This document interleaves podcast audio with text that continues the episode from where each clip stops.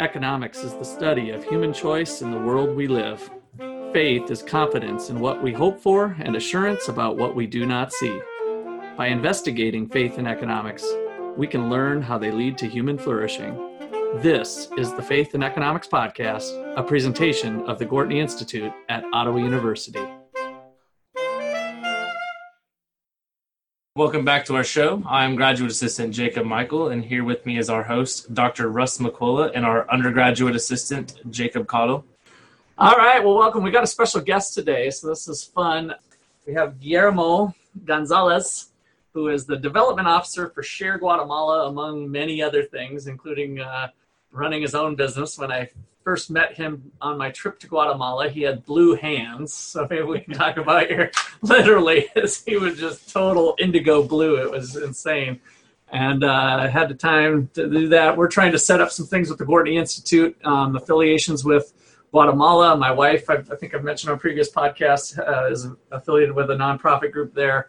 So we're trying to do some student exchanges and some other things. And so uh, had a dinner with Guillermo and started learning about more and more about Guatemala. He's very informed, and uh, I thought we can get into some fun topics of things in the economy with Guatemala.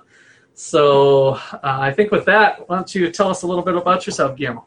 Thank you very much for the opportunity to be here, Levi, and all the people in the audience. My name is Guillermo Gonzalez, and as uh, uh, you said, I work for Share, which is a nonprofit that focuses on uh, social economic development. So we uh, have had experience in the past working with a lot of human development issues such as uh, health, nutrition. Uh, we have also developed some risk management capacities among community ma- members as well as tourism programs. And right now, it's my uh, sixth year in the organization. Uh, I work on providing uh, strengthening capacities for the leaders of the organization. So I'll look for grants to help them build their capacities as well. I also look for grants that will benefit our portfolio clients because we have a big portfolio on terms of microfinance. And I also work uh, as a director of um, the International Student Program, uh, which brings students from different universities and countries to work on nonprofits around the country that's my professional side. In my personal uh, side, I also work uh, with a group of 15 women. Uh, I volunteer with them to help them add value to their textiles and all the products that they produce. Uh, and it's a pleasure to be here. Thank you very yeah, much. Yeah, thank you. I think the microfinance, we haven't talked about that in a lot of podcasts, and I think that would be kind of a neat thing for you to, to tell us what you know and kind of how that works um, in Guatemala. Great. So what we're trying to uh, address here is the inequality that people have in Guatemala. There's little access to formal loans. There's little access to financial and entrepreneurial education as well. So Share focuses on tackling these things. Uh, we provide loans for agriculture. We provide loans for commerce. We provide loans that are aimed for people that live below the poverty line. Guatemala's uh, situation it's uh, really extreme because 8 percent of the population are living on extreme poverty and it's projected to increase uh, if things are not changed. And listeners, 8% of the population means two bucks a day if it's extreme as measured by the UN. So the yeah, so basically a little less than $2 a day and that's all factoring in things uh, like purchasing power parity and so it really means less than a half of your Starbucks that you had this morning is what we're talking about about what they're living on. It's that type of purchasing power that's been taken into account when we when we look at those measures. And so, yeah, Guatemala has a, a very diverse uh, spectrum of, of incomes, and uh, these type of efforts are definitely needed. Yeah, our basic idea is to uh, accelerate uh, the growth, the economic growth of the families, so they can invest in important things for their households. For example, uh, the tuition of their children, uh, medicine, the nutrition as well. And we try to provide them also with entrepreneurial uh, education because most of them have not uh, gained access to any type of education. So we help them build uh, financial plans, business plans, so their businesses are more efficient and they get more profits and then their profits are invested in their families. What what are the give me an example? I don't know if you have a one off top of your head, but like I'm thinking, what's the size of the loan and what did that person do? Like, are we talking like this is like a, a forty dollar loan or a four thousand dollar loan, or you know, help us out with that a little bit to get some scope on this. So our loans range from uh, two hundred dollars to up to three thousand dollars, Okay. uh, and that's uh, in the microfinance sector. Uh, really well and accurate, but the average loan uh, it's around a thousand dollars. Okay. That loan, uh, most of the times, like forty-seven percent of the times, is invested in agriculture. And even though uh, agriculture and farming is uh, something that they're investing uh, specifically, all of our clients do have uh, an activity on agriculture. So we have also worked with uh, providing them with technical assistance so their crops are producing better yields as well. Neat. And so, go ahead, Jake. Well, I was just gonna ask because uh, I've been reading a lot of Mises recently, and he talks a lot about how productivity is one of the best ways to increase, you know, a country's well-being, and one of the best ways is, you know, to be able to finance the, these smaller entrepreneurial things, but it's also to be able to have the most productive tools or the most efficient tools. So, do you have any role in trying to get better tools into the country, maybe to produce more, so people are able to live out of, you know, above subsistence, so they can produce more than just what they need to live?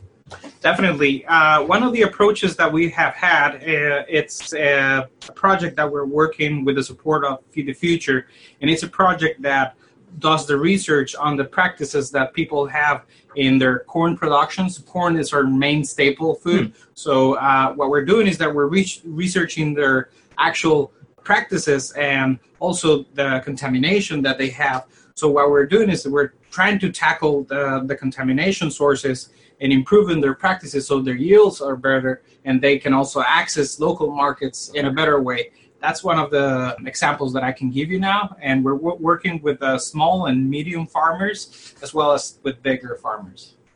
Just a couple of minutes ago, you mentioned that the average loan was like a thousand dollars. Uh, Is that U.S. dollars? Yes, it is US dollars. Okay. So equivalent about seven thousand quetzales. Around Yeah. 7,700 That's quetzales. with the exchange rate. Exactly. And we are uh, working with mostly farmers, as I mentioned before. And what we try to do is that we adequate their loans so their loans are when they receive payments for the sale of their crops. We're not going to charge them before they sell their crops. So we also understand that agriculture and farming depends on the market. So we're not going to be monthly Mhm. asking for money if we know that we're they're only going to get it after they sell.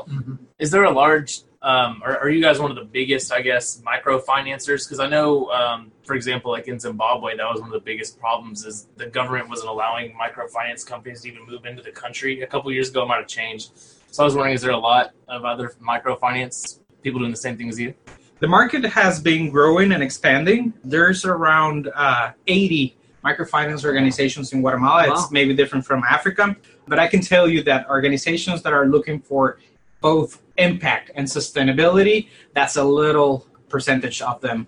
Uh, we're one of those organizations that not only provides uh, direct service by going directly to the house of our of our borrowers or to their businesses, uh, but we also use different methodologies to measure their capacity of payment. We use their experience, for example, or their capacity for sales. We also look at the, the markets they're selling, their price. We do different type of analysis, not just to evaluate their actual assets, but also other capacities that they have. And are they are they paying an interest rate, or is it a what would be kind of a market rate depending on the risk? And then my other question, maybe related to that, is do you use any of the social pressure techniques that I've heard about, where they group people together and and it actually they influence each other? Yes, definitely. Uh, so we have different uh, interest rates. We do charge interest rates because the cost of having a good financial product that it's on your business, uh, that you have additional um, added value services such as education and such as scholarships also for your children uh, has a cost. So Yeah. in the market, we are in the average cost of a, of a microloan, but in Latin America, we're still below. So our loans are cheaper than in other countries as well. Um, What's the give me a, range or a rough idea of the interest rates? right now we're looking at around 34% year Uh, Thirty-four percent for so the that's year. around 2.8 a month or something like that. Mhm. And this, uh, as I mentioned, includes those benefits. Plus, you don't inherit debts. If you die, we will cancel completely the debt. Oh, You won't you won't give it back uh, to any other family member. okay. That's a part of the benefits. And then, in terms of the methodology that we use, yes, we provide loans to individuals, but we also uh, work with groups. If you want to go back a little on how this was born, you can uh, look a little at uh, Mohamed Ramim's uh, initial studies on the banking, community banking, and solidarity groups. We provide both methodologies, and the good thing about this is that the sorry about that. You're gonna have to cut this. No, no, no, no. We don't cut. We I'm- just keep going. I'm We're looking free to make mistakes. I'm looking. I'm looking for the exact word. Oh, the the risk is shared among the members of the group. Yeah, yeah. The So, risk for sharing. example, if in a community we have a group of ten people, and you know that uh, you, for example, couldn't pay because your children got sick, and you use the money to take them to the hospital, then another member of the group will cover it because he knows the truth, and then that will be a solidarity risk management because it's handled by the group, and that's uh, one of the benefits of the methodology. Yeah. And I'm sure our, some of our listeners are shocked, like, oh, it's loan sharking rates of 34%. But in developing countries, these are these are high risk loans. There's not a lot of property rights claim. It's a it's a hi- very high trust factor, and uh, I'll tell you about the the sharks over there. Uh, there's organizations that are charging 190 percent a year. I wouldn't doubt it. So that's the Yeah. shark. Yeah. Well, And- and I was sitting here thinking 34% was high too, actually. I know that's what I mean. For Yeah. Amer- for Americans, of course, that would seem high. Of course, we have credit cards that approach that Yeah. also. But but yeah, for this type of setup, it's it's amazing. There's um, uh, and you guys analyze the business plan, so that there's a lot of low hanging fruit for people, and they just need the tool or the whatever the thousand goes for. Yeah. They might be making a hundred percent return on their money, and so thirty four percent, yeah, no problem. Uh, you know, and they they pay it back, and then once the loan is paid back, they might not need additional funds because that was the start that they needed, right? And so, Yeah, and of course you can go to a bank, but a bank will, will require that you have a bigger liability that you can present like Yeah. uh, that you're owner of Well, an and a bank asset. might not want to take on such a small loan because it's not lucrative for them to do so. that's right. Exactly. That's the other. So the clients that we're working with that live below the poverty line, they- they're not getting any assets. They don't have any assets. So the situation here is that you have to address it differently. And part of uh, taking this risk, uh, it's the interest rate that we have. And then, so do you got an idea of default rates of like how many people don't end up being able to pay back?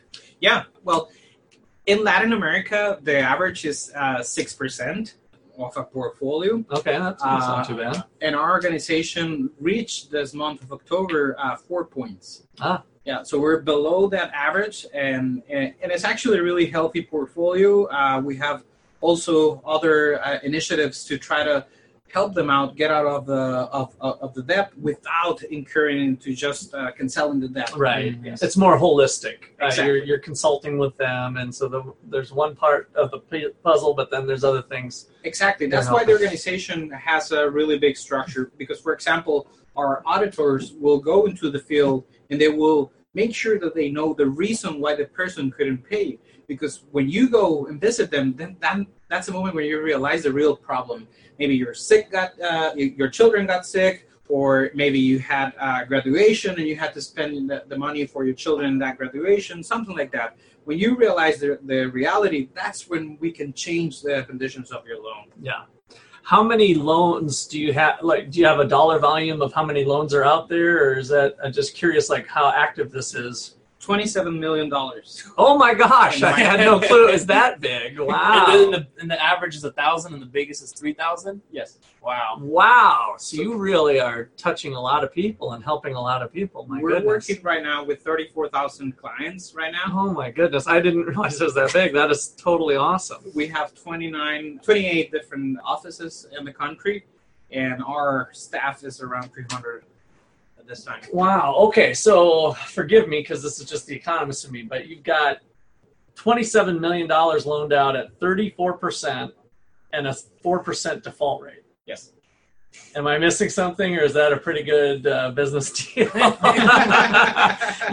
I I assume you know a lot of that. You have a large staff. You got people like yourself that are. I mean, you talk about a people intensive thing you're doing, like these auditors going out. And so there's a lot of support system. It's not like the American system where here's your money, hope it comes back, and Yeah. whether it comes back or not. So the, the staffing and the resources is completely different. But Yeah. um, but it sounds very, and this this helps with shares other, this is a probably your big, biggest profit center, I'm guessing. Yep. And then in addition to donations, that helps fund these other initiatives. Exactly. So basically, what the organization does is that it takes uh, the profits from this uh, microfinance program and it funds other projects. Yeah. For example, we provide 500, uh, uh, approximately 500 scholarships throughout the year to girls that are about to leave uh, school uh, with this funds, for example. Then the other uh, part that it's important to know is that uh, even though we're a nonprofit, we're still paying taxes for this microloans. So part of uh, that profit also goes to paying profits. In that regards, the organization uh, strategic plan required us to find an, a, a different strategy for this, and therefore, last August we inaugurated our first credit union. So we're Ah. going to start collecting money from the people Oh, and okay. savings, and Yeah. then use it for uh, borrowing as- as So you're kind of running, starting to run a bank essentially. Exactly, and that will decrease our, our interest uh, rates as well, while we provide the same type of service. Yeah. Encouraging capital accumulation is what it Yeah, sounds like. yeah, no, this is uh, that's spectacular. So, well, this looks like a good spot for a break, and um, I think when we get back, I'd like to talk more about the Guatemalan economy. They had a a presidential race where it was uh, when I visited, it sounded like it was uh, the lesser of two evils. So, I'd like to get an update from Guillermo on on how things are looking politically, and so we'll uh, get back here in 30 seconds.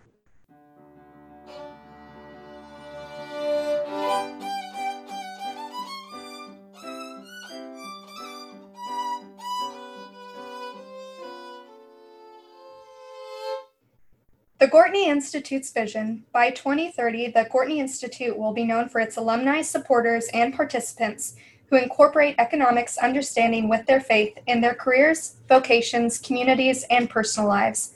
The Institute will be a nationally recognized source for knowledge and contributions to student experience, society's understanding of private and public solutions to poverty, and the overlap of markets, governance, and faith.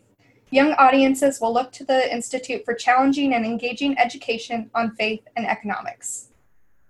Please visit our website at 123povertysucks.org. There you will find our events, blog, and our swag shop. Follow us on Twitter and Instagram at 123povertysucks or on Facebook at Gortney Institute for updates on our activities and research. If you enjoy our podcast and want to support our work, please consider a one time or recurring donation. Please visit donate.123povertysucks.org.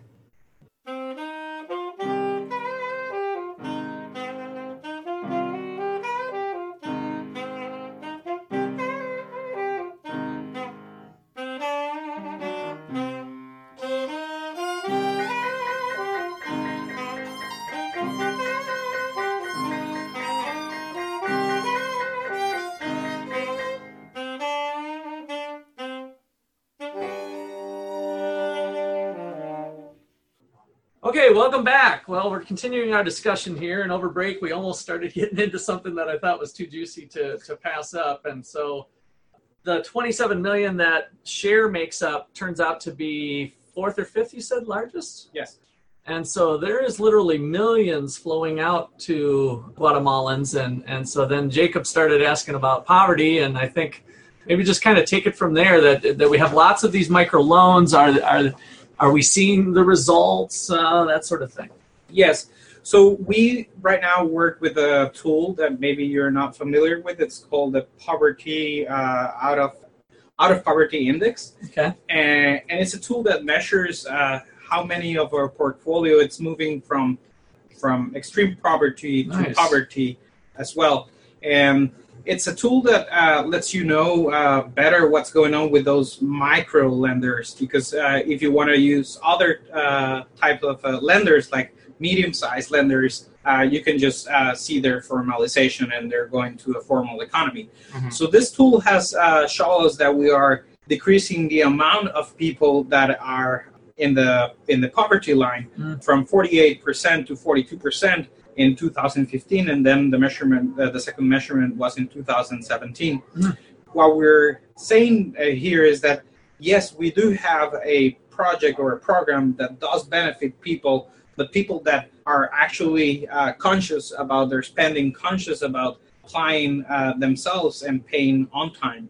The country itself is facing another factor, and it's the demographic growth. Our country is growing exponen- exponentially, and hopefully this uh, phenomenon will start to decrease. But right now, the the World Bank has predicted that our country will face uh, the acceleration of the economy, and therefore people that are in disadvantage will also start getting more poor and poor by the second. These inequalities, uh, for example, are uh, sometimes cause of the public security that they're facing in their towns. So people, even though they want to have a business, they're facing other issues. For example, hiring a security guard that they didn't have budgeted at the beginning, or having their staff being more uh, aware of, of, of, inventory and things that are in terms of security. And before that, uh, that was not a problem. It's important to mention also that the infrastructure in Guatemala is not improving. Like government investment Yeah. is not making things easier. Yeah, the public dollars aren't getting into the right places. You mentioned the roads were pretty bad at that presentation we were just at. The too, roads, the you know those World Bank everything. studies. I hope I hope if if you need any sign of hope from a American economist, that is pretty standard that they will point to people being the problem, right? Like population growth. And so they, their models will say, well, if we stay at this level, but then we do this, and I'm here to stay and to tell you, people are the solution, not the problem. And so if that population can take advantage of new education opportunities that your organization and other organizations, if that ends up being a, a more educated population with new opportunities, Guatemala could go into nice growth, right? Exactly. And so those doomsdayers, that's been done since uh, for years and years. Go back way back to Thomas Malthus, for that matter, on uh, you know that we we prosper and then we make babies and then we stay at subsistence level living. Turns out that's that's not true, and so I, I hope that uh, your efforts and efforts of other people on uh, making sure people have the resources available will not lead to that outcome, even with bigger population growth. Exactly. And making uh, both statements, like asking these new leaders to make reforms in our education systems, are really, really necessary. The elections that you uh, wanted to talk about Yes. a little gives us a, a good parameter for it. So, a lot of these candidates are influenced by the corruption, but they're also influenced by narco traffic as well. So, their campaigns are talking about security and their investments as politicians are in security instead of investing in education instead of investing in the infrastructure necessary for you as an entrepreneur for example to develop your business. And that's something that we as guatemalans are yelling out loud. We're asking our politicians to take more consciousness that you need to invest and to build a country that can fit a lot of people that educate themselves and then they start their own business if that doesn't happen, the country is only going to grow to where their uh, interests are going. Narco traffic, for example, Yeah. or their own personal interests. Right.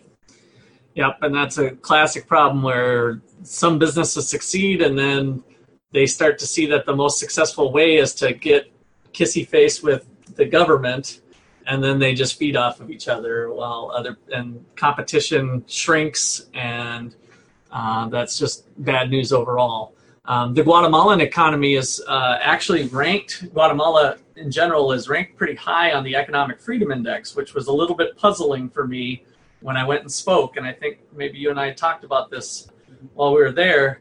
And the, the biggest problem is the legal system and the court system and kind of uh, having corruption involved in those that uh, there's just a general lack of property rights protection for everyone equally, right? If you're connected and you're rich, of course, that's that's easy, just like it is in most countries. But but to really have that go to the to the lowest income person, the similar protections, that's as near as I can tell, not happening.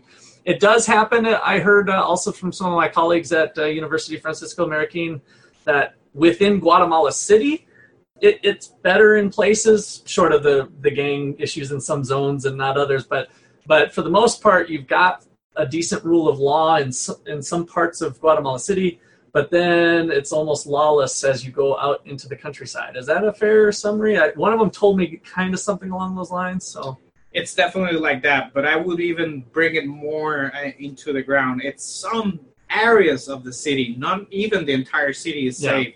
There, there are zones that I would even myself be walking on because I know that they're super dangerous, and there's little efforts into fighting the uh, fighting crime in those areas. So this is uh, just an example on how elitist this could be, yeah, and this is in terms of not only of security but also on investment for for infrastructure for communities to have good access to even water or electricity.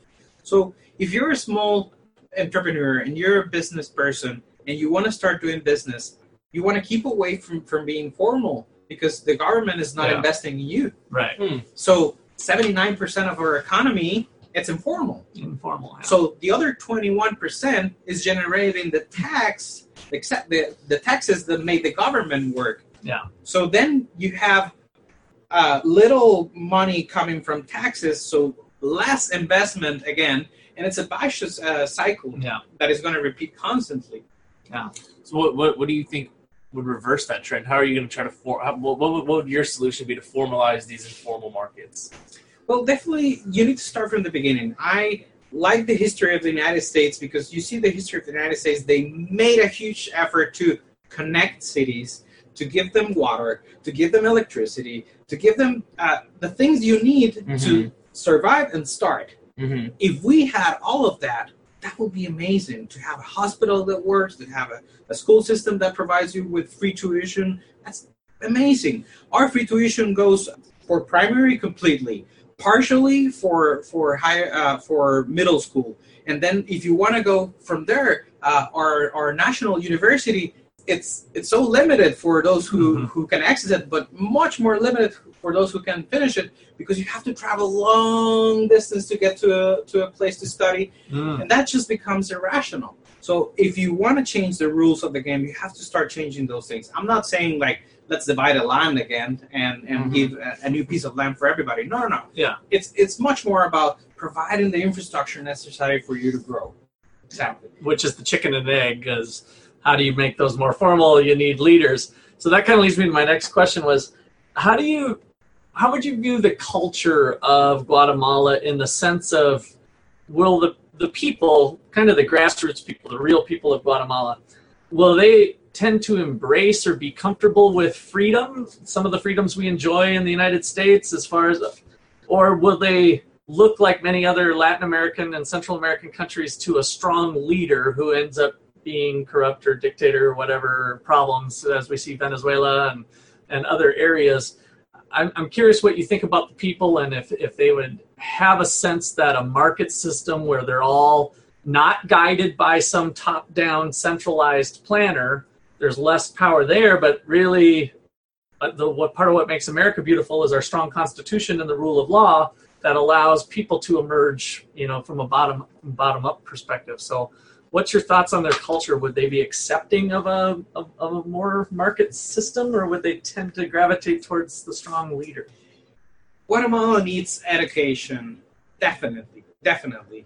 One of our former presidents was condemned as a communist, but it was just a strategy, and he was looking to provide more equality for everybody. And he mm-hmm. was trying to imitate the model of the United States at all costs, but he wanted to do it fairly. He knew that there were already established businesses that had already established I don't know models uh, or, or business functioning. Yeah. So he wanted to respect that, but he wanted to make sure that everybody got access to all of the uh, infrastructure that our government should give you. So Guatemala should uh, move into getting more people educated because then they could choose a representative that actually represents their their interests and, and needs and that can put the things on the table as they are because that's where inequality comes because they favor uh, some and they make uh, laws for just some and not for everybody. Yeah, yeah and so I, I you brought me back to one of my favorite quotes from Milton Friedman. is uh, a country that puts equality before freedom will have neither. But a country who puts freedom before equality will have generous amounts of both. Now, that is to me a powerful quote because if as the leaders go for equality, then somehow that's a redistribution, and then ultimately the corruption kicks in, and they end up redistributing more to their friends and friends in high places and themselves and other people in government. And so that's kind of the freedom message that I wonder if would, would resonate with Guatemalans. I found when I visited, some are so indifferent, kind of complacent that the system's going to be the way it's going to be. Kind of a, I just have to look out for myself and I don't really worry about the national election or whatever because nothing's going to change. That that type of attitude was the vibe I got from some people. Of course, it was just you know a few conversations here and there. Is that true, or is that a fair statement? Or I think it is. Uh, I think uh, we need that freedom to choose, that freedom to elect if we want to study, if we want to create a business, if we want to work for somebody. Uh, that is really important. And I think Guatemalans look for freedom. The problem, again, is that people are not educated enough to know what is really behind this and what is really affecting their, their lack of freedom. Yeah. So they cannot be led by a leader that is only looking for its own interests. And then uh, how are they going to relate to this leader if he's only looking for his own benefits or the benefits around him? So what people really need to do is analyze the history of the country, how how they can fit in this, and then look for more identity. I think that's something really important for Guatemalans, and will probably fix a lot of things. Look for identity Yeah. because uh, they're trying to imitate, they're trying to copy things, but they're not. They don't have their own voices uh, as well, Yeah. and I think it's really important. Yeah, it's difficult. I, uh, one, some current events with uh, Chile come to mind that Chile followed a path of more uh, rule of law, economic freedom, and they're having troubles with people outcries of inequality, um, which seem to be there as well. I one of the my back burner studies is to look at. There's always relative inequality. So my question would be: Is what do the poor look like relative to their Argentinian counterparts and their other ones? I suspect that their poor are actually better off than maybe some of the alternative regimes. And so it's always this human nature of looking at the rich person and saying that's not fair, which that might be true, right? It's just it's a perception thing. And so um, I, I hope that through education efforts we can start to see that these freedom maybe maybe it does cause a wedge of inequality, but I'd rather be poor in that country than poor in a different country where everybody's more miserable and less, you know, less uh, purchasing power with their money and more extreme poverty. So Yeah, yeah, yeah. One one of the examples I always give about poverty differences is that here in the United States, you're required to have a number where you can be reached for your social security, right? Mhm. Yeah. So even poor people have a mobile phone, and you know who's answering the phone calls? Guatemalan call centers. and you know Guatemala does not have even a social security system that can cover those, those people, but yet we have a business that can tend the U.S. security.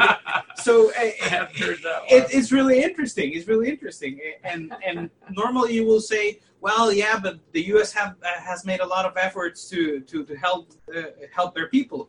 Yeah, but why Guatemala hasn't? I mean, we have tons of natural resources. We have beautiful destinations to yeah, promote. beautiful. There's a lot of farming to be done over there. I mean, there's still a lot of opportunities to be exploited over there.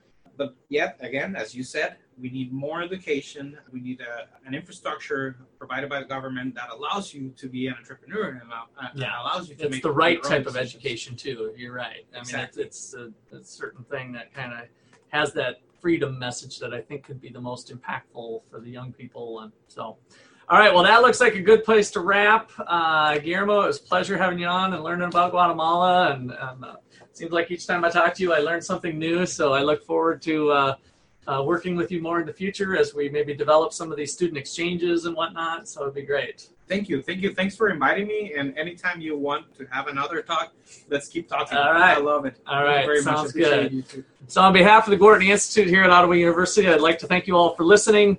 Um, if you like what you heard and want to support us, uh, one way you can do it is just by doing a regular download on your podcast app so that it's weekly there. That'll help us rise through the ranks. So, other than that, be fruitful and multiply. Thanks.